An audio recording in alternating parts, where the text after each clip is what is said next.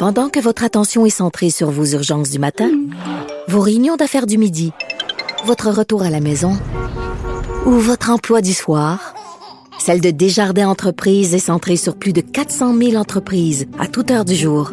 Grâce à notre connaissance des secteurs d'activité et à notre accompagnement spécialisé, nous aidons les entrepreneurs à relever chaque défi pour qu'ils puissent rester centrés sur ce qui compte, le développement de leur entreprise.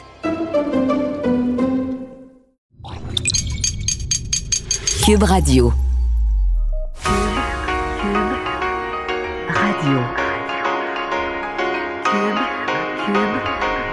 Radio. Le retour de Mario Dumont. 2 heures d'info. De 15 à 17. Il provoque et remet en question. Il démystifie le vrai du faux. Mario Dumont et Vincent Dessureau. Le retour de Mario Dumont. Bonjour tout le monde, bienvenue à l'émission, toujours en mode spécial pour couvrir cette pandémie de la COVID-19. Vous donnez les derniers développements, les dernières informations, et il y en a beaucoup aujourd'hui. Bonjour Vincent. Salut Mario. Oui, pas mal de choses, mais pour être positif, plutôt que de commencer par nos gouvernements, on pourrait commencer par Desjardins. Oui, c'est vrai. Bah, bonne idée. Il y avait une pression, là. Oui, il y avait une pression sur les... D'ailleurs, j'ai eu une discussion ce matin avec Benoît Dutrisac dans notre discussion quotidienne à 7h le matin, parce que Benoît dit que les banques font ce qu'ils veulent, ce qui n'est pas complètement faux. Je ne veux pas me porter à la défense des banques. Là. J'ai mon lot de critiques envers les banques, moi aussi. Mais quand le premier ministre se fait poser tous les 2-3 jours la question qu'est-ce qui va arriver avec les taux d'intérêt, ses cartes de crédit puis tout ça... Il y a une pression sur les banques, là. Parce que le premier ministre, c'est sûr que devant les journalistes, il dit on travaille, on regarde ça. Mais je veux dire, quand ils se revirent de bord, puis son ministre des Finances, c'est sûr qu'ils vont dire aux banques, mais vous voyez, le premier ministre a l'air fou tous les jours à cause de vous autres, tu comprends? Oui. Il y a une pression sur les banques, vous dites, ça peut pas rester de même. Et finalement, c'est Desjardins qui a bougé en premier. Oui. Parce que je pense que les autres ont une pression, là. Hein? Oui, là, je pense qu'on va s'attendre peut-être à voir le début de quelque chose. En même temps, t'as raison, il y a une pression, je pense que ça devenait de plus en plus... insensé là, qu'il n'y ait pas de mouvement du côté des banques. D'autant plus que le taux préférentiel a été baissé par la Banque centrale à 0,25 %. Tu dis le taux de la Banque du Canada auquel ils prêtent aux banques, quasiment rendu à zéro. Exact. Et là, il faut comprendre que tout l'argent qui va arriver du gouvernement, sur lequel on va s'endetter collectivement, une grande partie que c'est pour payer aux banques là, leurs dus, là, qui eux nous font pas de cadeaux. Mais là, il y aura des baisses de taux, donc Desjardins qui ouvre le bal, effectivement, annonce aujourd'hui plusieurs mesures pour donner un petit coup de main à ses membres, notamment en baissant les taux de carte de crédit. Et assurément, pour plusieurs, là, l'endettement de carte de crédit, là, ça peut être très lourd. À compter du 8 avril, Desjardins va consentir automatiquement un taux d'intérêt préférentiel temporaire de 10,9 %. Alors bon, ce qui demeure quand même presque 11 %, là, mais il y en a des cartes à 29. C'est quand même coupé de moitié ou presque. Exact, ça dépend de votre carte, mais il y a une baisse. Donc, à tous les membres et clients particuliers qui obtiendront un report de paiement. Donc, on va demander, là, on va faciliter les demandes de report de paiement, les membres qui vont pouvoir remplir un formulaire en ligne pour faire cette demande-là.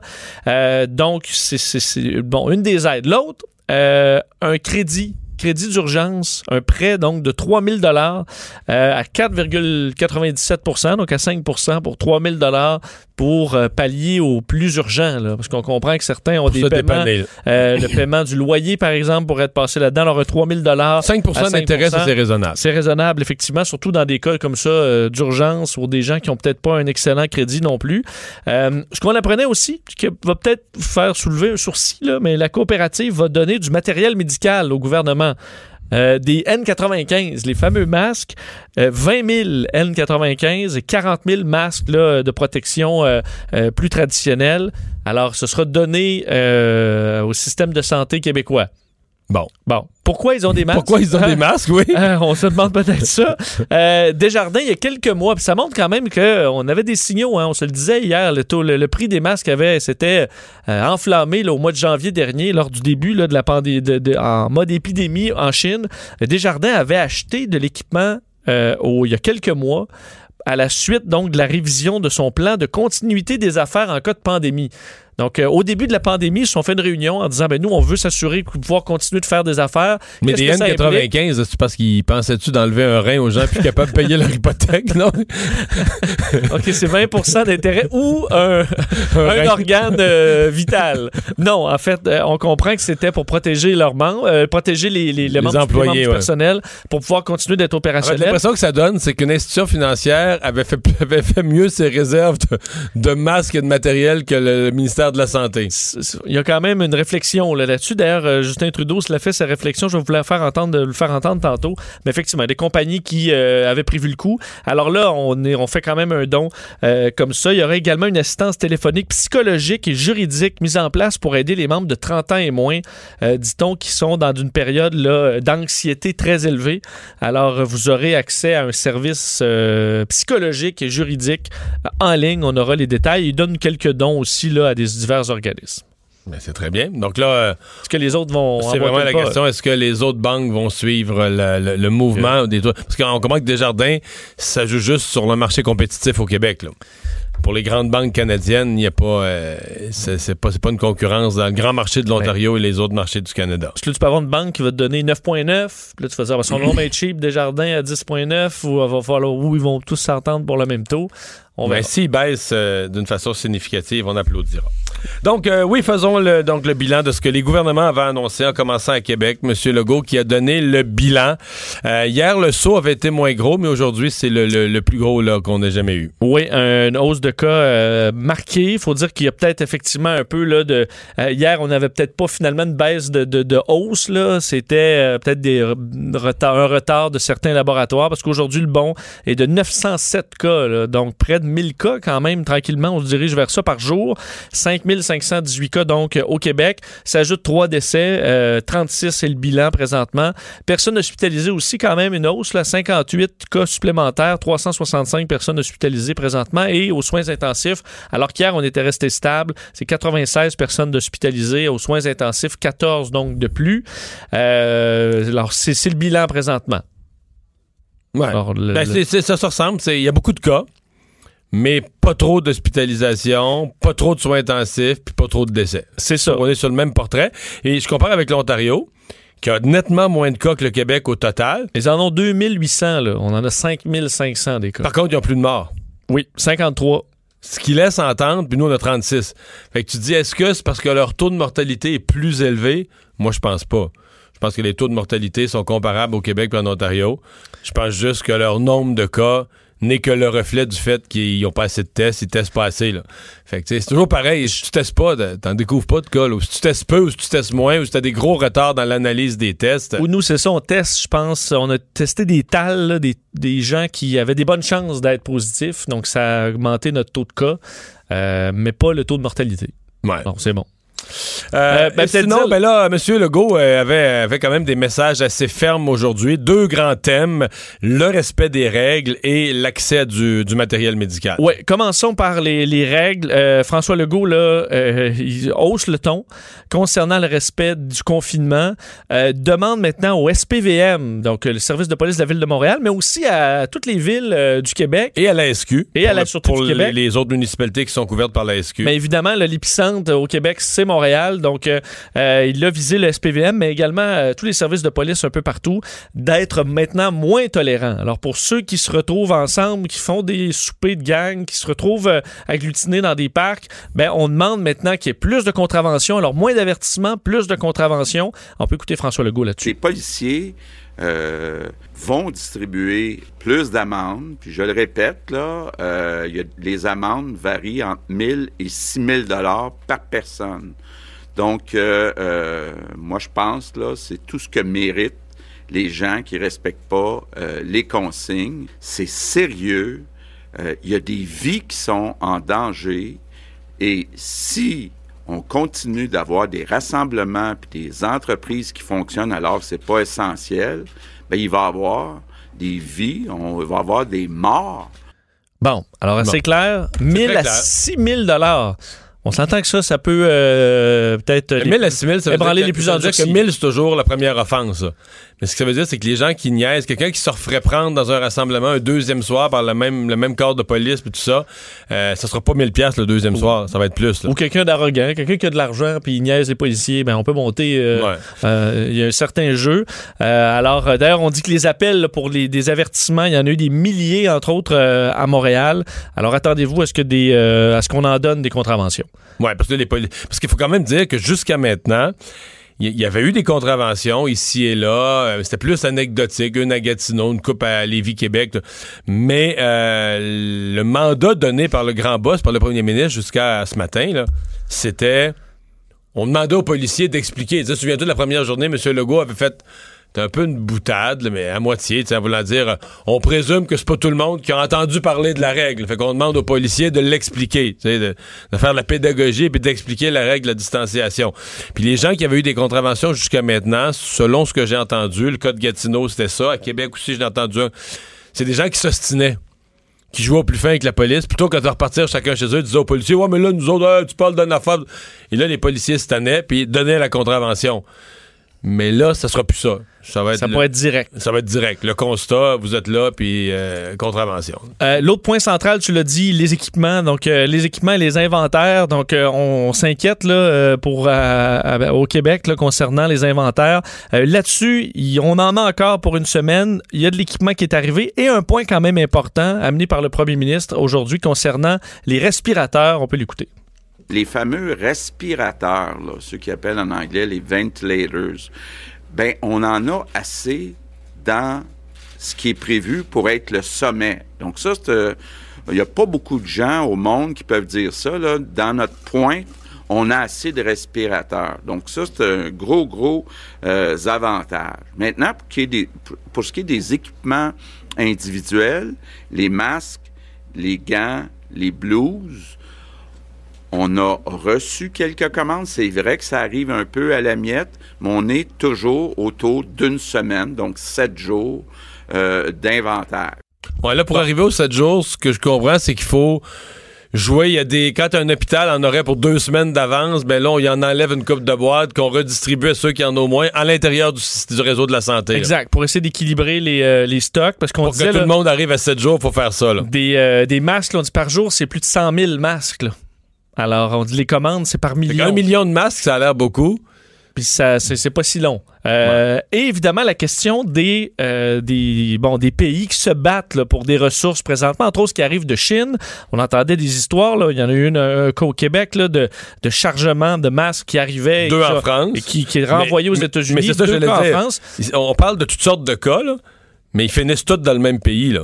Pas mal, oui. La destination finale, c'est les États-Unis. Là, exact. Qui ont dit, font tout ce qu'ils ont à faire pour racheter des tonnes de masques, là, 2 ou 3 fois le prix, cash, en liquide. Qui étaient destinés à d'autres, qui avaient été commandés par d'autres. Et évidemment, la personne qui est là, ben contente de prendre l'argent puis d'envoyer l'avion d'un pays ou l'autre, ça leur fait un peu sur la différence. Alors là-dessus, François Legault dit qu'en fait, en gros, là, ce jeu-là, là, qui est malheureusement un peu tragique, là, ben on y joue aussi, là, et on va faire ce qu'il faut pour avoir nos masques. On peut écouter François Legault là-dessus. Bon, j'ai vu certains reportages. C'est vrai que ça joue dur dans certains pays. On les nommera pas, mais on joue, nous aussi, les règles du jeu. Ça veut dire que des fois, il faut arriver avec de l'argent comptant. Il faut avoir des policiers, des gens qui suivent tout le transport. Mais inquiétez-vous pas, on fait tout ce qui est possible de faire pour que les commandes qu'on passe se rendent jusque dans nos hôpitaux ici au Québec. Bon. Ouais. Bon, je voyais des gens tantôt là, qui faisaient sur les réseaux sociaux, il y avait je voyais passer une espèce de débat d'éthique. Là, est-ce qu'on veut jouer ce jeu? On va tirer un peu la couverte sur notre base. Parce que là, on veut sécuriser, on veut pas. Nous, on parle pas de voler les masques d'autres pays. Là.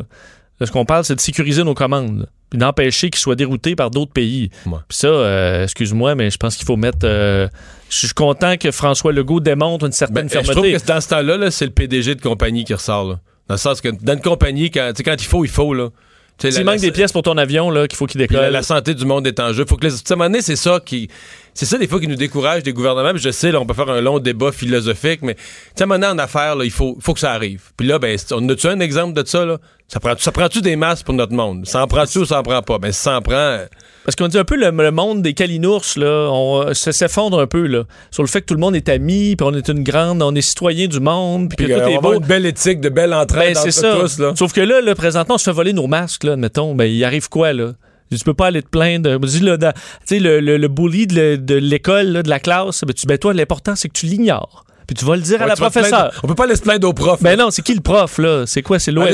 C'est l'ONU? On peut se plaindre à l'ONU, dire ouais. Écoutez, là, c'est incroyable ce qui se passe. Mais la prochaine réunion de l'ONU, c'est quand? Là, ça va être via FaceTime. Tu vas dire, ben là, Donald Trump, il m'a volé mes masques. Ben prouve-le. Puis... Donc, on n'a pas le choix. Malheureusement, la vie... C'est une guerre, là. C'est ça. Là, c'est une guerre. Gilles Barry nous disait hier dans sa chronique, c'est une guerre, puis il faut tu te débrouilles, tu trouves les moyens. Alors, on fonctionne avec les diplomates, avec les ambassades pour essayer de s'arranger, mais on comprend que François Legault fait le travail. Il faudra voir ses arrivages. Et pour terminer sur le point de presse de François Legault, on augmente là, les bénéfices pour les travailleurs de la santé, 287 millions. Entre autres, on va ajouter également de l'argent pour les préposés là, dans les résidences privées, 4 $ de l'heure additionnelle, pour leur donner un coup de main, là, pour au moins s'enlever une pression financière alors qu'ils font un travail qui est absolument nécessaire. Appelons ça les primes COVID. C'est parce que c'est... Comment dire? C'est deux affaires qui tirent dans le même sens. Avant de connaître la COVID, le gouvernement avait déjà annoncé sa volonté. Par exemple, les préposés des bénéficiaires, ça avait été dit, on veut les augmenter.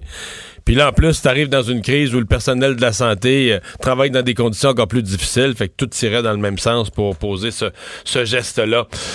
Il y a à l'hôpital de Verdun, en fait, on a beaucoup de cas dans des CHSLD, mais là, on en a un cas dans un hôpital. C'est une proportion importante des patients là, qui sont atteints. Hein? Oui, et des cas comme ça qui seront surveillés dans le milieu hospitalier. L'hôpital de Verdun qui compte près de 10 fois plus de cas d'infection à la COVID-19 depuis une semaine. On dénombre entre autres 35 personnes infectées, 2 médecins, plusieurs médecins, 5 médecins qui sont en retrait préventif. Vendredi dernier, la salle d'urgence de l'hôpital a été fermée pour quelques heures là, en raison d'un cas confirmé d'un médecin et 3 patients.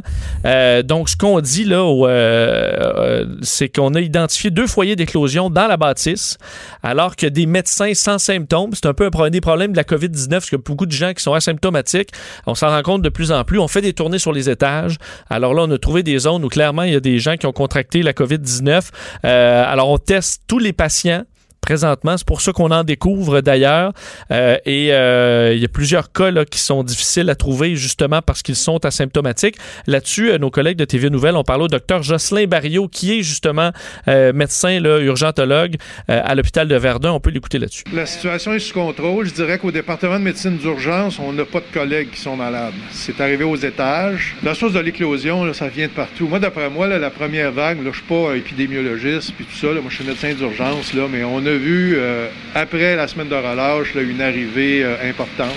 Je pense que c'est important aussi pour les gens qui sont relativement jeunes d'être particulièrement disciplinés à l'intérieur de ce mode-là. C'est sûr que ça ne fait pas l'affaire de personne d'être confiné puis de manger son spaghetti tout seul le soir, mais je pense qu'on en est là. Bon. Un médecin d'urgence, ça se doit des pancrètes, hein? Oui, lui, il est habitué à recevoir des accidentés puis des gens qui... C'est des gens sur le terrain, ouais, ça. Ouais, fait que je comprends que c'est bien triste de manger votre petit spaghetti tout seul le soir, mais c'est ça qu'il faut faire pour jusqu'à nouvel ordre. OK. Justin Trudeau, qui a aussi, lui, dans son point de presse, fait le point, aborder la question des réserves d'équipement. Évidemment, lui, il vit avec un aveu... je pense un aveu honnête de la ministre fédérale de la Santé hier. Je vais te donner ma métaphore à moi. Hier, la ministre de la Santé a dit, écoutez, on a ça au Canada, là, une réserve de matériel médical. Elle a dit, tout parti confondu, toute couleur confondue depuis des années, pour pas dire des décennies, on n'investit pas énormément là-dedans. Moi, je voyais ça. Tu sais, tout le monde a ça chez eux... tout le monde a ça chez eux, un extincteur de feu, là, mais oui. Qui a plus de poudre dedans. Ou tu sais... Puis là, tu sais qu'il est là, il est accroché. Parce que là, il n'y a pas eu de feu chez vous. Puis ça fait des années, tu avais acheté ça une journée où tout était bien organisé. Mais est-ce que tu penses t'aller leur faire recharger? Mais d'abord, il y a un peu de ça. Les gouvernements, tu sais, t'as ton budget, tout le monde te demande de l'argent, toutes sortes d'urgences. Tu vas-tu vraiment mettre des millions, des dizaines de millions dans une réserve de stock médical que t'as pas ouvert la porte de ça depuis des années, tu t'as jamais besoin de ça. Ton pneu de secours est dessoufflé, là, parce que ça fait 5 ans que tu n'as pas vérifié, là. Ouais, c'est ça. Et là, quand t'en as besoin, ben, il est pas prêt. C'est ça. Il y a eu des questions, effectivement, là-dessus, à Justin Trudeau, concernant les stocks, là, les réserves. Pourquoi on n'a pas, ça fait 5 ans que vous êtes au pouvoir, pourquoi ces réserves-là n'étaient pas prêtes à faire face à une pandémie, alors que les experts internationaux disaient que c'était quand même une question de temps, que ça allait arriver. Mais on se dit toujours pas ça sera pas cette année, là. Ça sera, oui, pas cette année. On va voir ça éventuellement. Ben, Justin Trudeau l'a avoué qu'il allait avoir une réflexion à faire là-dessus. Je vous laisse l'entendre. Je pense que c'est quelque chose que bien des gouvernements à travers le monde vont avoir comme réflexion une fois qu'on passe à travers tout ça, et on va certainement apprendre énormément de choses par cette expérience, par cette crise. Bon. Alors, il y aura une réflexion de plusieurs gouvernements, puis je pense que tu le disais même hier, des masques, là, on va en stocker. D'après moi, oui. Je pense que ça, ce sera plus un problème. Alors que sur la question des Américains, on lui a posé également la question, là, comment on faisait pour sécuriser de l'équipement par rapport aux voisins du Sud. Peut-être un peu moins de fermeté que François Legault là-dessus. Je vous laisse l'entendre. J'ai vu avec grande préoccupation ce rapport qui soulignerait qu'il y aurait peut-être eu des détournements. On est très inquiet à ce niveau-là et on va faire des suivis. Je comprends la préoccupation du premier ministre Legault et d'autres gens.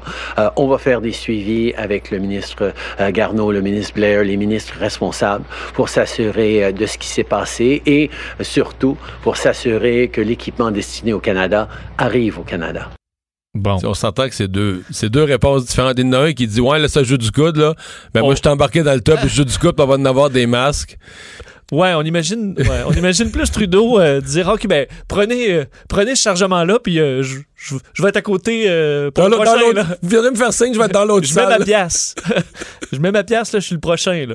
Ou je vous laisse mon numéro, puis quand ça... Mais bon, peut-être qu'en coulisses, toujours le ton, là. Ouais. Le ton qui est plus... Mais en coulisses, on suppose qu'il y a des... Non, c'est sûr qu'il y a des gens, au Canada. Au gouvernement du Canada là-dessus. À suivre, on a quand même... c'est que le premier réflexe de Justin Trudeau, c'est pas aller dire... M'allez me battre, puis... Non, si vous voulez pas que nos forces spéciales arrivent, je pense pas. D'ailleurs, dire qu'il a reçu 10 millions de masques là, dans les derniers jours et 1 million hier. Alors, ça rentre quand même, mais on le sait, ça se dépense quand même très rapidement. Il faudra sécuriser des arrivages assez vite. On parlait plutôt des services policiers là, qui ont eu l'ordre du premier ministre d'agir plus promptement. Pour un des maires du Québec, ça n'arrivait pas... C'était déjà réglé parce que quelques heures avant, ce matin, il avait donné un ordre à peu près identique à son service de police. C'est le maire de Lévis, Gilles Lehouillet, à qui on va parler tout de suite. Bonjour, M. Lehouillet. Oui, bonjour. Bon, parce que oui, M. Legault a donné des ordres très clairs à l'ensemble des corps policiers du Québec, mais vous aviez pris les devants ce matin, là. Oui, parce que au fond, on sentait à un moment donné qu'il fallait qu'on intervienne, parce que vous savez que pour les gens, ce que je me suis aperçu, les rassemblements, c'est pas toujours clair. Alors, ce qu'il faut dire, c'est qu'il faut rappeler aux citoyens que des fois... 3 personnes ensemble, ça peut être considéré comme un rassemblement dans la mesure où c'est pas des gens qui vivent sous le même toit. C'est comme si moi, par exemple, je dis aux gens de ma rue, on est confinés toute la semaine, tout le monde est on est tous dans notre maison, puis je dis aux gens de la rue, on va se rejoindre en bas de la rue, on va aller prendre une marche ensemble toute la gang. Alors, on peut pas faire ça. Il faut vraiment qu'on respecte, si on n'est pas dans la même résidence, et il faut qu'on respecte le 2 mètres. Et ça, il y a des gens qui ont un peu de difficulté en disant, mais c'est quoi le problème, on est juste 4. Vous voyez ce que je veux dire? Alors qu'en réalité, rassemblement, dans ce cas-ci, ça veut vraiment dire que si vous n'êtes pas dans la même résidence, que vous ne pouvez pas aller prendre une marche avec votre voisin si vous ne respectez pas le 2 mètres. Mmh. Alors donc, c'est des petits éléments qui ont l'air banals, mais qui sont importants. Et là, on se rend compte que ça va prendre l'intervention policière. Nous autres, dans le fond, ce qu'on a fait, on a pris la brigade moto et la brigade qu'on va bientôt affecter pour les pistes cyclables, là, la brigade vélo, et on l'a transformée en brigade COVID. Ça veut donc, vous avez carrément créé une brigade attitrée à ça. Exact. 14 policiers qui viennent appuyer nos quelques 130 policiers réguliers. Là. Alors, supposons, par exemple, qu'une patrouille régulière est appelée pour une intervention criminelle. À ce moment-là, la patrouille prend immédiatement le relais. Parce qu'on veut assurer une surveillance soutenue. On a 170 parcs dans notre ville. Et nous, on veut maintenir les parcs ouverts parce que sinon, les gens pourront plus prendre d'oxygène à nulle part. Et là, ce qu'on veut, c'est de s'assurer qu'on va contrôler les va-et-venues. Okay. En même temps, dans les parcs, on va mettre de l'affichage, mais avec des gros pictogrammes. Affichage dans chacun des parcs, interdit les rassemblements. Et deuxièmement, les structures de jeu, on n'y aura pas accès. Les structures de jeu dans les parcs. Alors, voilà. Prenons-les par morceaux, parce que Lévis, c'est une grosse ville sans être une grosse ville. C'est une grande ville, mais c'est pas Montréal, c'est pas Québec. C'est quoi les problèmes? D'abord, des problèmes de commerce qui restent ouverts contre les ordres. Parce qu'à Montréal, on nous dit qu'il reste ça. Là. Certains commerces qui opèrent ou qui opèrent à moitié ou qui opèrent par la porte d'en arrière. Avez-vous ce problème-là, Lévis? Non, on l'a pas. Nous, les gens suivent pas mal la consigne de façon générale et ça va assez bien de ce côté-là. Okay. On a uniquement des entreprises essentielles qui souvent opèrent des contrats pour le gouvernement, justement, dans le cadre de la COVID. Okay. Alors, donc ça, nos policiers sont, en règle générale, informés de ça. Alors, sans règle. Avez-vous l'impression qu'il y a encore des rassemblements, soit des bars clandestins, des restaurants qui ouvrent une salle, ou carrément des gens qui font des gros parties de sous-sol. Est-ce que ça vous est rapporté? Oui. Bon, ben ça, voilà où est le problème. Et la semaine dernière, juste, on a compilé, parce que c'est pour ça qu'on a commencé à montrer un peu de muscle, c'est plate à dire, là, mais c'est, en passant, c'est pas pour la majorité. Là, la forte majorité de la population de la discipline est extraordinaire. Mais ce sont les exceptions qui peuvent faire déraper l'opération. Alors là, la semaine dernière, on a eu 100 cas, une centaine de cas, 101 pour être plus précis, 101 cas de dénonciation. Et là, on s'est aperçu que... Qui était réel ou... Ben voilà. Alors, c'est là que c'est intéressant. C'est qu'on avait au moins 75 cas qui étaient justifiés. Vous voyez ce que je veux dire? Donc, il y avait des vrais rassemblements, là. Oui, c'est là qu'on s'est dit, oh boy, ça veut dire que les dénonciations sont vraiment sérieuses et les gens font un travail sérieux. Donc, on s'est aperçu que les plaintes étaient très fondées. Et c'est la raison pour laquelle on incite les gens à poursuivre ce travail-là pour respecter les consignes. Alors, bien sûr, on a une ligne pour les dénonciations. Et on a demandé aux gens de ne pas hésiter à contacter cette ligne-là parce que 70 qui est fondée sur 100, c'est énorme. Hein? Et est-ce qu'il y avait certains d'entre eux qui étaient des rassemblements importants? Je sais pas, 10 personnes et plus, 15 personnes et plus? C'est surtout des rassemblements familiales. C'est quand même important. Des anniversaires, des trucs comme ça où les gens pensent que là, exceptionnellement, ils peuvent inviter quelques personnes à la maison, etc. C'est des trucs comme ça. C'est quand les gens se promènent dans la rue, un peu ce que je vous disais tout à l'heure, ils sont 5 ou 6, ben pour eux autres, 5 et 6, c'est pas un rassemblement. Sauf que c'est pas des gens qui sont dans les mêmes résidences. Alors, voyez-vous, alors donc c'est là qu'il faut qu'ils maintiennent quand même la distance. Souvent, c'est de rappeler les règles élémentaires. Nos policiers interviennent si les gens obtempèrent ou si la situation est pas trop grave. Alors là, il n'y a pas d'amende démise. On avertit. Mais à partir de cette semaine, là, faut que les gens soient conscients que là, nous, on a mis sur notre site Internet toute l'information en quoi ça consiste un rassemblement. Et là, on dit aux gens, ben là, si vous n'avez pas compris, surtout avec toute l'information que vous diffusez au niveau des médias, que ce soit votre radio, LCN, etc., l'information est largement diffusée. Donc, on dit à partir de ce moment-là, attendez-vous cette semaine. Est-ce que, oui, vous pourriez avoir des amendes? Et comme vous le savez, nous, tout ce que le policier fait, c'est que, en passant pour les amendes, je vais expliquer comment ça fonctionne. Le policier, ce qu'il fait au niveau d'une amende, c'est que lui, il va donner un constat à la personne et ça s'en va au directeur des poursuites pénales parce que c'est pas nous qui allons déterminer l'amende entre 1 000 et 5 000, vous voyez, mais on sait une chose. L'amende minimale est de 1 000 $. Donc, on peut pas arriver, nous, puis te dire, hey, toi, vu que t'es jeune, t'as pas d'argent, on va te donner une amende de 100 $. Là. Le gouvernement a établi les valises, c'est 1 000 $ minimum d'amende. Et c'est le DPCP qui opère les poursuites, là. Oui, exactement, qui va après opérer la suite. Mais nous, dans le fond, au niveau de nos policiers, il faut que les gens sachent, parce que moi, j'aime mieux avertir d'avance. Je dis aux gens, là, attention, là, on va intervenir parce que là, il y a les vacances de Pâques qui s'en viennent.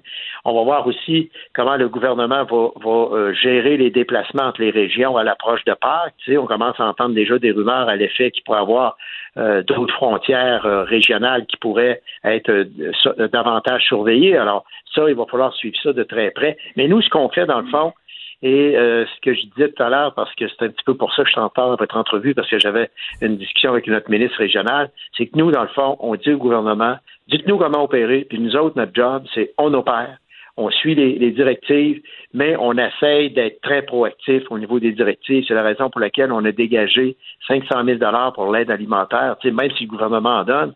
Et je vous donne juste un exemple. On a dans l'est de la ville un organisme qui fournit de l'aide alimentaire. Alors, juste pour vous donner une idée de l'ampleur, là, alors les repas qui vont porter à domicile, et ça pour une population d'environ 50-60 000, là. C'est le tiers de la ville à peu près. Alors, 1000 repas par jour, imaginez-vous, qui distribuent dans les foyers aux personnes vulnérables, aux personnes qui vivent seules et qui ont de la difficulté à faire la cuisine eux-mêmes. Alors, ça vous donne une idée que de l'impact. L'autre élément, c'est qu'on a réussi à rejoindre, imaginez-vous, on a pris, parce qu'on a du personnel qu'on met en télétravail, d'autres personnels qu'on essaye d'affecter. Alors, on a pris 70 personnes de notre personnel et on a fait appeler toutes nos entreprises à Lévis. Et entre la période du 1er au 19 mars seulement, là, seulement dans cette période-là, avant que le gouvernement décrète la fermeture de nombreux commerces et de presque l'ensemble des industries, on avait déjà 30 000 emplois de perdus. Donc, le 19 mars. Imaginez-vous, nous, c'est 80 000 emplois, la ville, entre 75 et 80 000 emplois. Alors, c'est sûr que l'impact financier, l'impact économique... Il est énorme, oui. Bien, monsieur le maire, merci beaucoup d'avoir pris le temps de nous parler.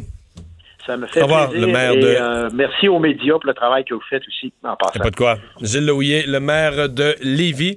Vincent, l'occasion peut-être de faire le résumé en chiffres de la journée, entre autres au niveau mondial où on a franchi un gros cap. Oui, même deux caps là, assez marquants. Le million de cas, donc on a franchi aujourd'hui ce cap, 1 million de cas dans le monde et 50 000 morts. Donc 51 000 morts présentement dans le monde depuis le début de cette pandémie. Faut dire que les États-Unis, la situation périlleuse des États-Unis contribue à accélérer le grossissement des deux chiffres. Là. Oui, parce que déjà, à l'heure, au moment où on se parle, 21 000 cas ajoutés depuis ce matin aux États-Unis. Il reste encore au moins une bonne dizaine d'États à donner leurs chiffres. D'autres qui vont faire des ajouts. Ça va être encore une journée record et de loin. Là. Ben, on approchera des 20 000, 26 000 cas hier.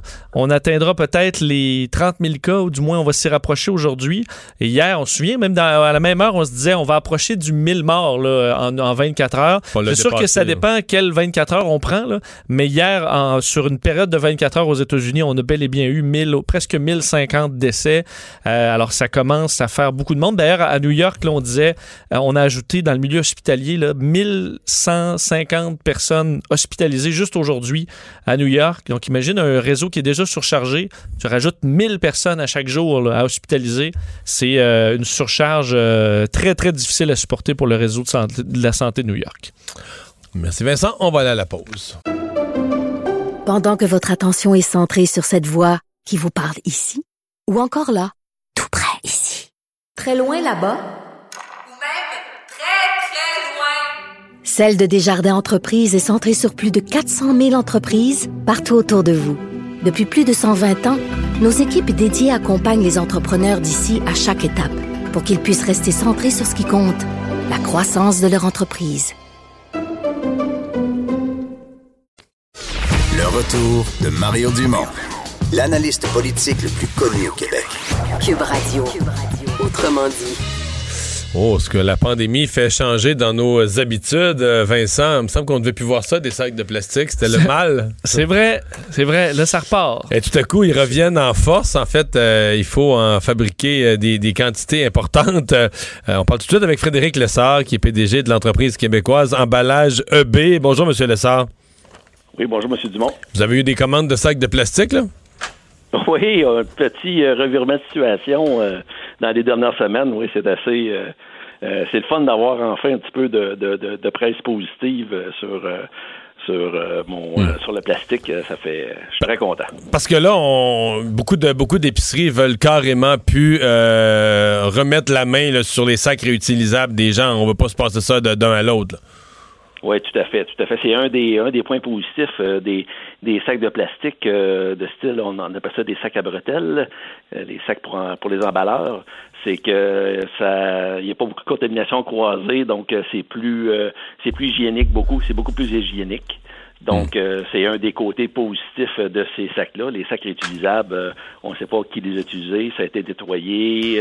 Il peut y avoir pas juste la COVID non plus. Il faut penser aussi à l'influenza, bactéries, la E. coli, la salmonelle aussi, ça se transmet facilement. Donc, Le jus de viande puis le jus de poisson qui est tombé dans le fond, les 17 dernières utilisations, là? Tout à fait, tout à fait. Puis on nettoie jamais ça. En plus, c'est difficilement recyclable, ces sacs-là, vu qu'ils sont souillés quand même beaucoup. Puis il y a souvent plusieurs, comment je pourrais dire ça, il y a plusieurs... Oui, mais ils ont la bénédiction des écologistes, c'est que vous n'avez pas le droit de parler en mal de ces sacs-là. Exactement. Peu importe exactement. Quoi. Qu'ils soient faits avec de la peinture au plomb qui vient de la Chine, peu importe, on n'a pas le droit de parler contre. Moi, j'ai découvert ça au fil du temps.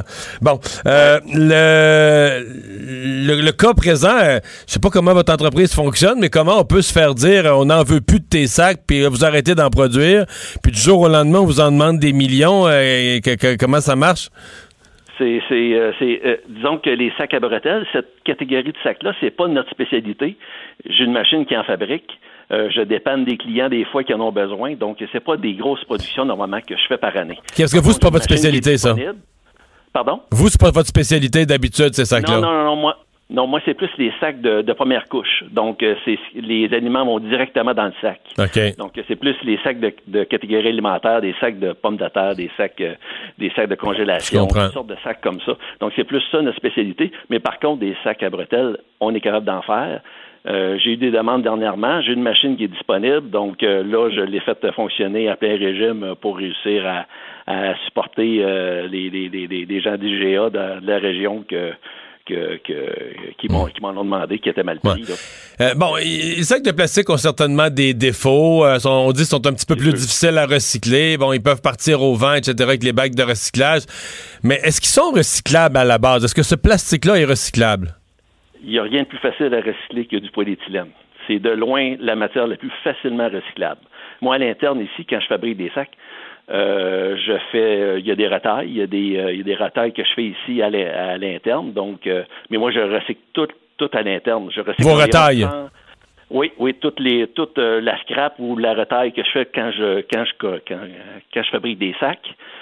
Moi, je transforme à peu près 4 millions de livres de plastique par année de polyéthylène. Ça me fait à peu près 100 000 livres de scrap de retaille par année que je recycle à l'interne. C'est une petite machine. Un petit peu d'électricité, un employé, puis on en recycle tant qu'on veut, et je refais des sacs avec.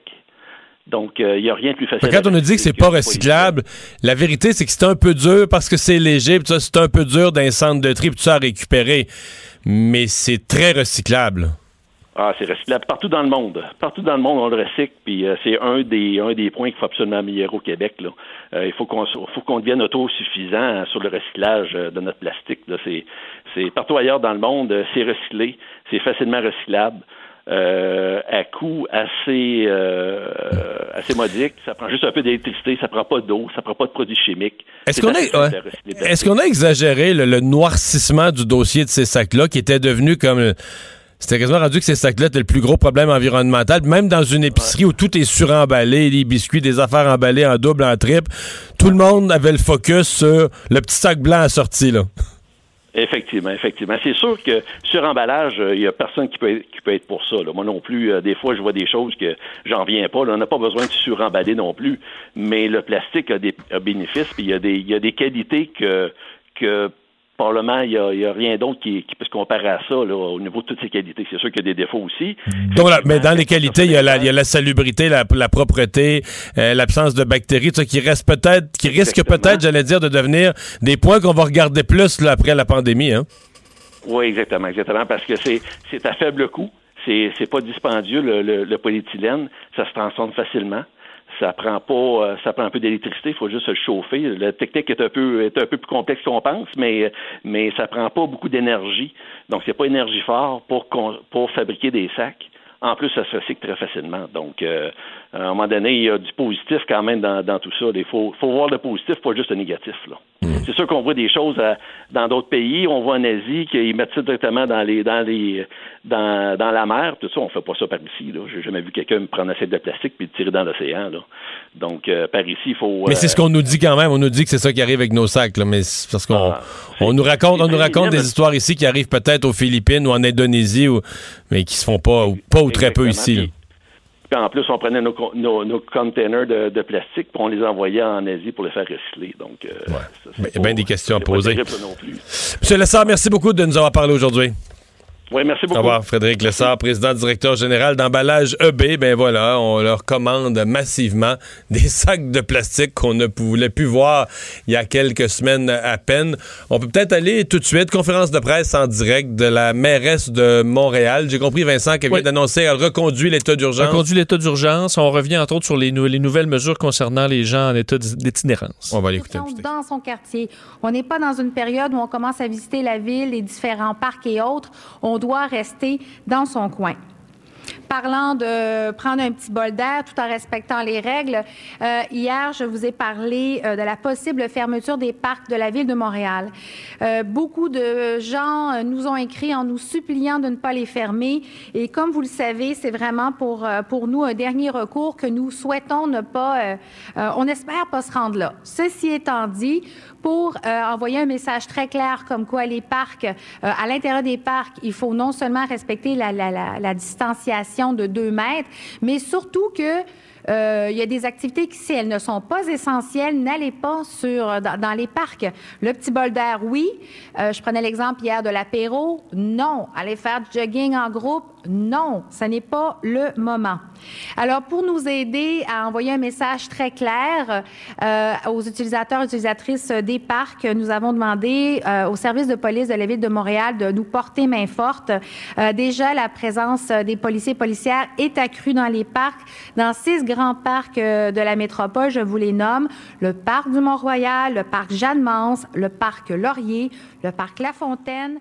Ah voilà, on va laisser ouvert les parcs, mais avec des messages beaucoup plus clairs, une présence policière et probablement les contraventions auxquelles M. Legault référait plus tôt en journée. Juste droit au petit bol d'air. Oui. Alors le reste, c'est à la maison. Le bol d'air, c'est respirer l'air frais en marchant un peu, là. Exact. Petite marche. Avec sa propre famille, ses propres enfants, etc. Un pique-nique, c'est non. On va aller à la pause, on va parler culture au retour avec Anaïs. Pendant que votre attention est centrée sur cette voix qui vous parle ici, ou encore là, tout près ici, très loin là-bas, ou même très, très loin. Celle de Desjardins Entreprises est centrée sur plus de 400 000 entreprises partout autour de vous. Depuis plus de 120 ans, nos équipes dédiées accompagnent les entrepreneurs d'ici à chaque étape pour qu'ils puissent rester centrés sur ce qui compte, la croissance de leur entreprise.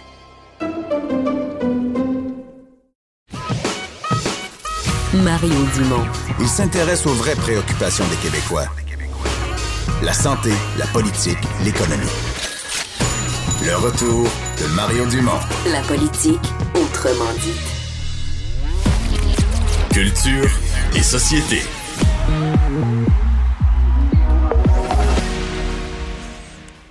Faut aller danser dans un parc, mais on n'a pas le droit tellement cette musique est entraînante quand t'arrives. Que je te vois danser dans un parc, si vous êtes à 2 mètres de distance, c'est quand même acceptable. Et on n'ira pas danser non plus à Métro-Métro? Mais non, on s'en attendait, mais officiellement, ça a été annoncé hier, le festival Métro-Métro, qui est reporté en 2021. On dit, pour les organisateurs, on travaille conjointement avec les artistes. C'est une décision qui, comme je vous dis, on s'en attendait. Mais ce que je trouve cool, soit dit en passant, c'est que, c'est triste, il y avait quand même 80% déjà des passes qui étaient vendues. Qu'est-ce qui leur arrive? Ben là, c'est ça. Il y a soit on peut se faire rembourser. Mais pour ceux et celles qui ont une passe pour la fin de semaine, c'est pas toujours facile à avoir parce qu'il y a vraiment un nombre strict. Olivier Primo a dit, étant donné la quantité limitée de passes pour le week-end disponible chaque année, tous ceux et celles qui ont une passe cette année vont pouvoir la remettre pour l'an prochain. Donc, ils sont assurés d'avoir leur passe au week-end l'an prochain. Donc, tu sais, je trouve ça cool parce que quand t'as attendu des minutes, des heures pour avoir ta passe, t'as déboursé, t'attendais impatiemment et on annule, là, au moins, vous pourrez l'an prochain avoir un week-end. Mais mettons qu'entre-temps, t'as vieilli et t'aimes plus la musique électro, là. C'est pas de la musique électro, premièrement. C'est le festival hip-hop R&B. Okay, c'est pas électro. Non. Non, ça, c'est pas ça, finalement. Ça reviendra pas. Il y en avait un l'an passé. L'Île Sonic, c'est ce que tu cherchais? Il y avait Île Sonic, mais il y a eu l'été dernier, ils ont déménagé. Île Sonic, ils l'avaient l'année passée, là. Aussi, mais ils ont déménagé le Beach Club pendant 4 week-ends tout près de l'esplanade du Parc olympique. Et ça, justement, ça ne va pas revenir. Oasis, un truc comme ça. Ah, c'est ça que je me mets. Oui, ça revient pas. Non, ça revient pas. Rien revient cette année, de toute façon. Même si ça revenait, ça revient pas. C'est ça qui se passe. Qu'est-ce qui se passe avec Harry Potter? Allez faire un tour si vous êtes-vous des fans ici d'Harry Potter? Moyen. Ouais, correct. Je les ai vus, mais tu sais, j'en rêve pas la nuit. Là. OK. Oui. Merci de spécifier. Moi, je suis quand même allé à Poudlard une couple de fois. Là. Ah ouais? Mm-hmm. Toi, Vincent? Je veux dire à Orlando. Oui, ouais, j'y suis allé, mais j'ai pas fait aucun manège parce qu'il y avait trop de fils. Mais c'est ça, faut que tu payes les fast-pass. Ouais, mais non, c'était exclu des fast-pass. Mais voyons donc. À cause, parce que... Non, le vrai le château, il est exclu des fast-pass. Ben voyons. Ouais. Faut que tu le fasses. Moi, je l'ai fait tôt le matin. On a pu le faire 2 fois. Ah ouais. T'as attendu combien de temps? Ben non, mais la première fois, en attendant 10 minutes... Mm-hmm. Puis là, ben, là, ça passe vite, tout ça. Puis là, quand tu reviens, il y a une file. Mettons, t'attends peut-être 1 heure pour leur faire une 2e fois. Mais comme, mettons, tu l'as fait 2 fois en 2 heures et demie, c'est quand même bon. Épique. Là. C'est une performance réussie. Mais faut que tu sois là pour ça. Là.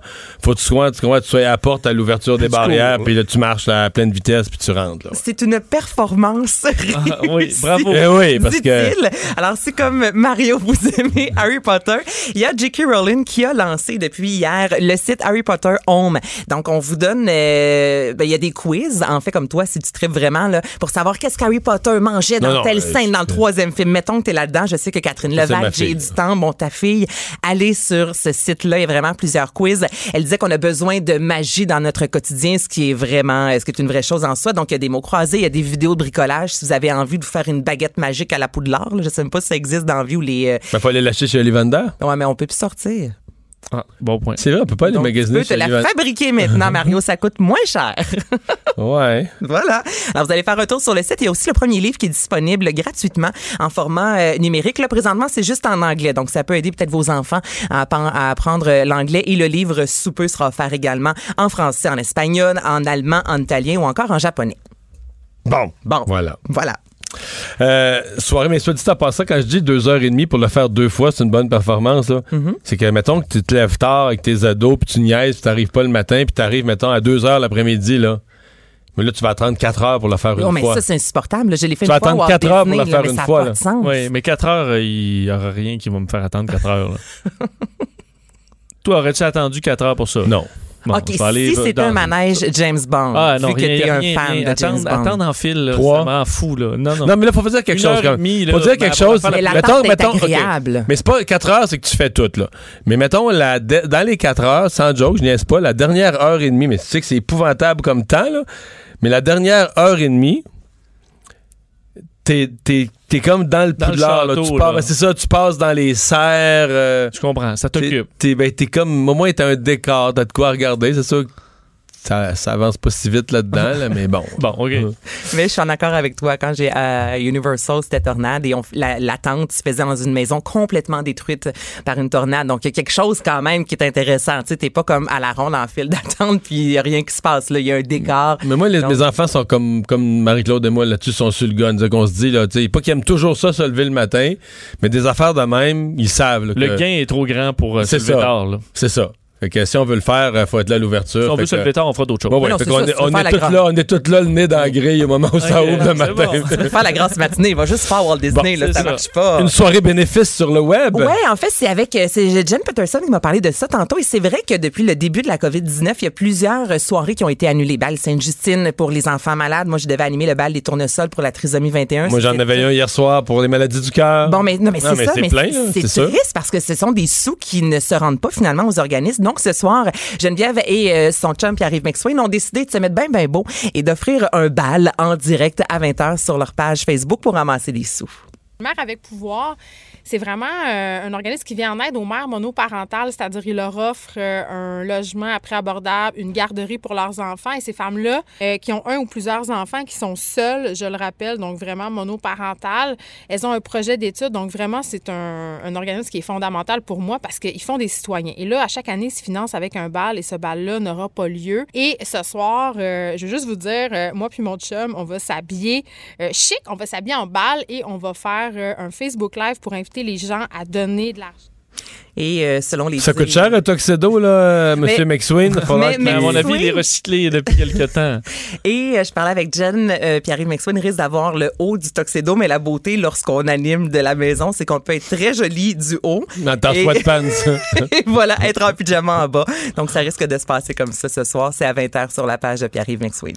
La SOCAN qui crée un fonds d'urgence? Un fonds d'urgence de 2 millions de dollars quand même pour venir en aide à ses membres qui souffrent d'annulation de spectacles, les productions du audiovisuel également.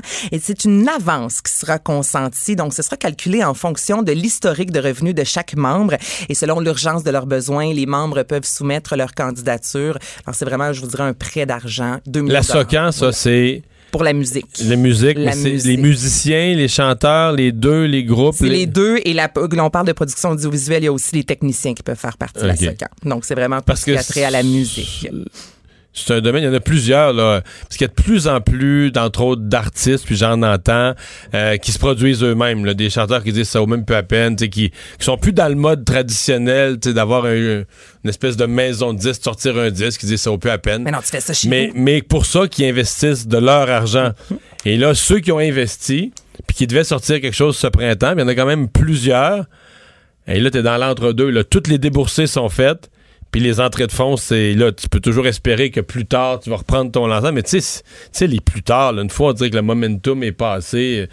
Non, il y a énormément d'argent. Qui risquent de perdre leur chemise. C'est une grosse perte au même titre que le cinéma. Tu sais, oui, les blockbusters, bon, ils ont énormément d'argent, mais là, on le sait que cette année, ça sera extrêmement difficile parce que là, toutes les sorties de films qui devaient avoir lieu, exemple, au printemps, c'est remis au mois de cet été. Et après ça, c'est à l'automne prochain. Mais là, il va en avoir tellement qu'il y a une perte considérable. Et le cinéma va en faire partie aussi, le cinéma québécois, là. Donc, autant au niveau musicalement parlant qu'au cinéma, il va avoir une grosse perte. C'est l'heure de l'occupation familiale! Occupation familiale. Avec Anaïs Gertin-Lacroix.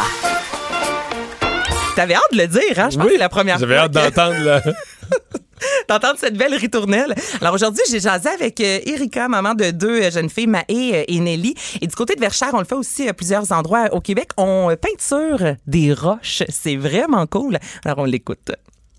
Les roches coulent de Verchères. Donc, on a peinturé nos roches et quand tu vas prendre ta marche, ben, tu déposes des roches un peu partout. Donc, après ça, ben, ça fait comme un petit rallye. D'autres villes, la ville à côté, Contrecœur le fait. Tout le monde envoie des photos. J'ai caché des roches. Voici les roches qu'on a trouvées aujourd'hui. Là, les filles, mes filles trippent beaucoup. Fait qu'on essaye de se rendre des marches dans des quartiers, dans le fond, différents pour essayer d'en trouver. Actuellement, le but de tout ça, c'est de faire voyager les roches. Donc, quand t'en trouves, tu vas les recacher ailleurs, et évidemment, là, dans le contexte qu'on vit présentement, on fait juste les observer. On prépare ça avec des bouteilles de vin pour les adultes. En Silésie, dans l'ouest de la Pologne, il y a une ville qui s'appelle Wrocław, puis ils ont fait ça avec des petits lutins, des lutins partout dans la ville. Oh, mon sur des Dieu. Coins de rue, le long des bâtiments, il y a des centaines de lutins, là, des petits lutins en bronze, c'est vraiment des beaux petits, des belles petites sculptures, puis c'est tous les métiers. Chaque lutin, c'est un métier, c'est une personne qui fait quelque chose. Tous les métiers sont représentés partout à terre dans la ville. Sauf que c'est beau. Ben, c'est fun. Ouais, ça fait différent des autres villes. Là, mettons, des lutins, t'en reviens. Là. C'est sûr que si à un moment donné, tu rentres chaud et tu te bêches. Mais est-ce qu'on peut te déplacer les lutins? Tu te bêches en te barrant les pieds dans un lutin. Ça se peut. Sur le lutin facteur. Ouais. Ça se peut que tu dises, moi, je déménage à Varsovie. Mais les lutins sont dans le sol, vraiment, on peut pas les déplacer?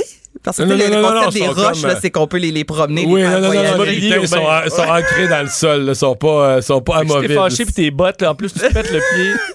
Ils ont l'air...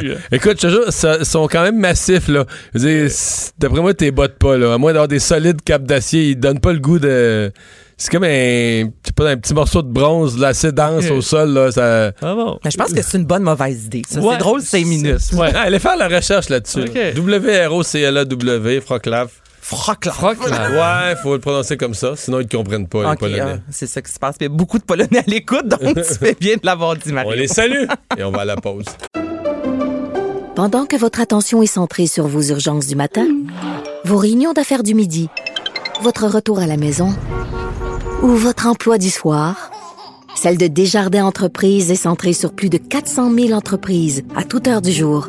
Grâce à notre connaissance des secteurs d'activité et à notre accompagnement spécialisé, nous aidons les entrepreneurs à relever chaque défi pour qu'ils puissent rester centrés sur ce qui compte, le développement de leur entreprise.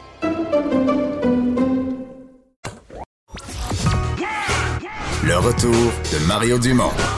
Pour nous rejoindre en studio. Studio à commercial QUB radio. Appelez ou textez. 187 QUB radio. 1877-827-2346. Et on va tout de suite à la chronique politique avec Emmanuel Latraverse. On fait une inversion parce qu'on va parler après elle à Laurent Duvernay-Tardif. Alors bonjour Emmanuel. Bonjour. Donc, M. Legault, aujourd'hui, on a dit ça souvent, qu'il durcit le ton, mais là, on est rendu à l'espèce d'étape finale où il n'y a plus d'avertissement, il n'y a plus de s'il vous plaît, c'est la police, puis les contraventions, puis d'un bout à l'autre du Québec, là. Hein?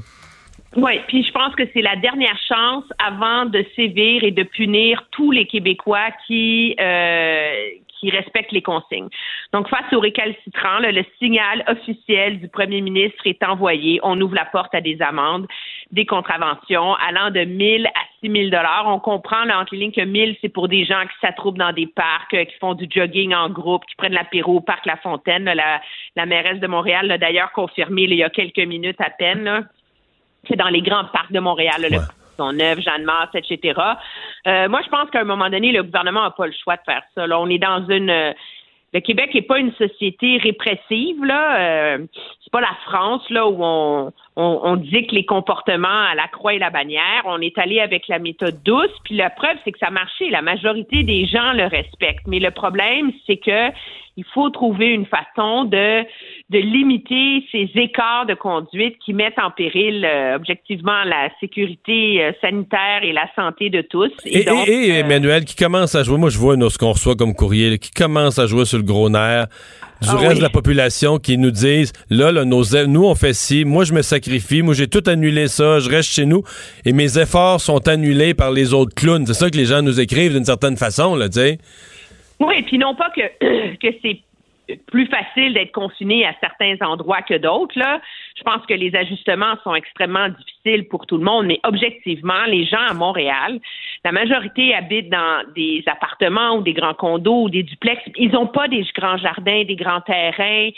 Et donc, les parcs sont comme leur porte de salut mental là, pour pouvoir aller sortir de cet isolement. Encore plus ceux qui ont des enfants?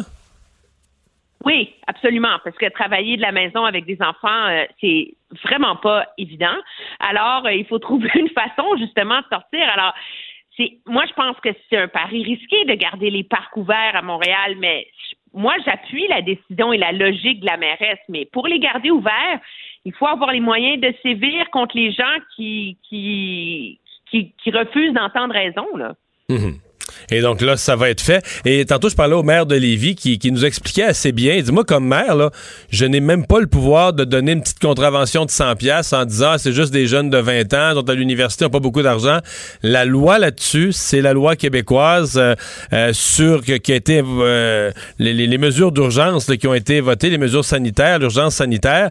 Et l'amende minimale, elle est fixée à 1 000 $. C'est des poursuites du DPCP. Le DPCP peut décider de donner plus pour une infraction plus grave, mais l'amende minimale est fixée à 1 000 $. C'est la base à partir de laquelle l'amende minimale est établie. Mais oui, mais quand on pense, je veux dire, c'est normal là, à un moment donné. Là. C'est un virus où chaque personne qui infecte quelqu'un, ça a un effet exponentiel. Là. Le gouvernement nous dit, le premier ministre nous dit aujourd'hui, on a assez de ventilateurs pour les pires scénarios. Mais c'est les pires scénarios dans le contexte où 90 % des scénarios où on est maintenant, là, où tout le monde est discipliné. Là. Alors, je veux dire, c'est vraiment une question, je pense, de vie ou de mort. Et les gouvernements ont absolument raison à un moment donné, de sévir contre les gens qui sont dans des parcs, ou il faut le dire aussi, là, on a vu des exemples dans les journaux ce matin, contre les entreprises qui refusent de fermer leurs portes et de renvoyer leurs employés à la maison, là, comme ces agences de recouvrement de dettes, et etc., qui n'ont plus d'affaires à être ouvertes. Là. Ouais. Emmanuel, l'autre gros enjeu du jour, c'est la guerre comme internationale entre pays, mais on dit guerre entre pays, mais en bout de ligne, tous les exemples qu'on a, c'est du matériel médical qui est des commandes destinées à d'autres pays qui finissent par aboutir aux États-Unis. Et tantôt, à l'émission, on jouait avec les extraits de Vincent bout à bout à la même question. La réaction de François Legault et la réaction de Justin Trudeau, c'est quand même un peu drôle parce que François Legault, là, c'est « Ouais, ouais, ça joue du coude, puis moi, je joue du coude, puis on va payer ce qu'il faut, puis on va en avoir des masques. » Et la réaction de Justin Trudeau, c'est « Oui, ben nous allons discuter, on travaille fort là-dessus, j'ai été informé de ça. » Mais les deux n'ont pas pris la même... les deux ont pas pris la même trajectoire, là. La différence, c'est quand M. Legault parle aux médias québécois, ça se retrouve pas sur le bureau du président des États-Unis à la Maison-Blanche. Ouais. Quand M. Trudeau parle, ça le fait. Alors, Je pense que M. Trudeau a un devoir d'être plus réservé diplomate. Que M. Legault là-dessus et plus diplomate. C'est lui, c'est son gouvernement qui est pris avec ce problème-là. C'est plus facile pour un premier ministre d'une province de se déchirer la chemise que le premier ministre du Canada. Je pense pas que c'est une réflexion du fait que M. Trudeau prend ça moins au sérieux. Mais ce qu'on a appris de M. Trudeau aujourd'hui, par ailleurs, des fois, la non-réponse est aussi révélatrice que les mots qui sont prononcés.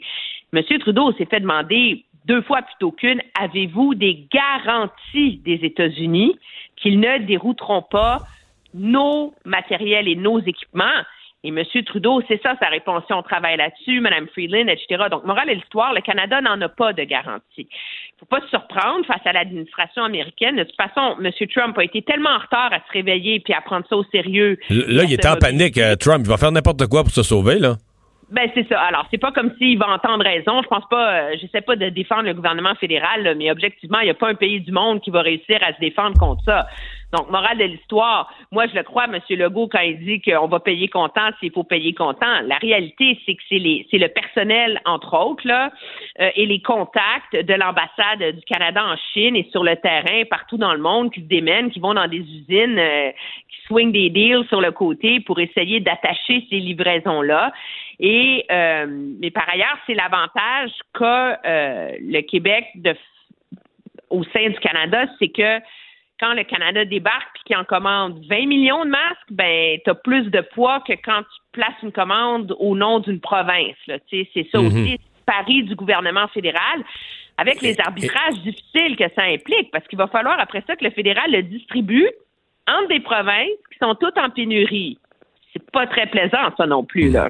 Mais là, on en a reçu quand même du côté d'Ottawa. Aujourd'hui, on avait quand même des nouvelles où on a annoncé là, des distributions de matériel quand même en quantité appréciable. Ben, en quantité appréciable. Je regarde là, ce qui a été annoncé aujourd'hui. La ministre Patty Haidu, qui est la ministre de la Santé, a donné les détails. On a reçu 10 millions de masques par l'entremise de Medicom, là, qui est la compagnie montréalaise, qui sont arrivés depuis lundi. 1,5 million qui sont arrivés hier et qu'on est en train de certifier. 500 000 masques sont arrivés de la part de Jack Ma, là, le président d'Alibaba, l'espèce d'Amazon chinois, et 700 000 qui on a sorti des réserves canadiennes pour les distribuer aux provinces. Mais quand chaque province, quand le Québec utilise des centaines de milliers de masques par jour, on s'entend que 12 millions beaucoup des millions, masques, là, ça passe vite. 1,5 million de masques, ça passe au Canada en une journée et demie, 2 jours, là. Alors, je pense que c'est une échelle de grandeur sans commune mesure, là, la course dans laquelle nos gouvernements sont engagés pour essayer de sécuriser ces masques-là. La seule bonne nouvelle, moi, je vois là-dedans, par ailleurs, c'est quand même que M. Legault a grappillé des dizaines de milliers à droite puis à gauche. On maintient, tu sais, cette marge de une semaine continue à bouger avec les jours de la semaine, là.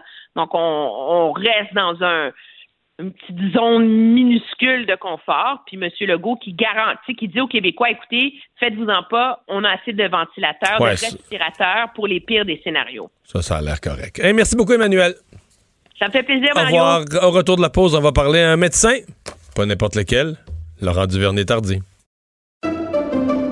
Pendant que votre attention est centrée sur cette voix qui vous parle ici, ou encore là, tout près ici, très loin là-bas, celle de Desjardins Entreprises est centrée sur plus de 400 000 entreprises partout autour de vous.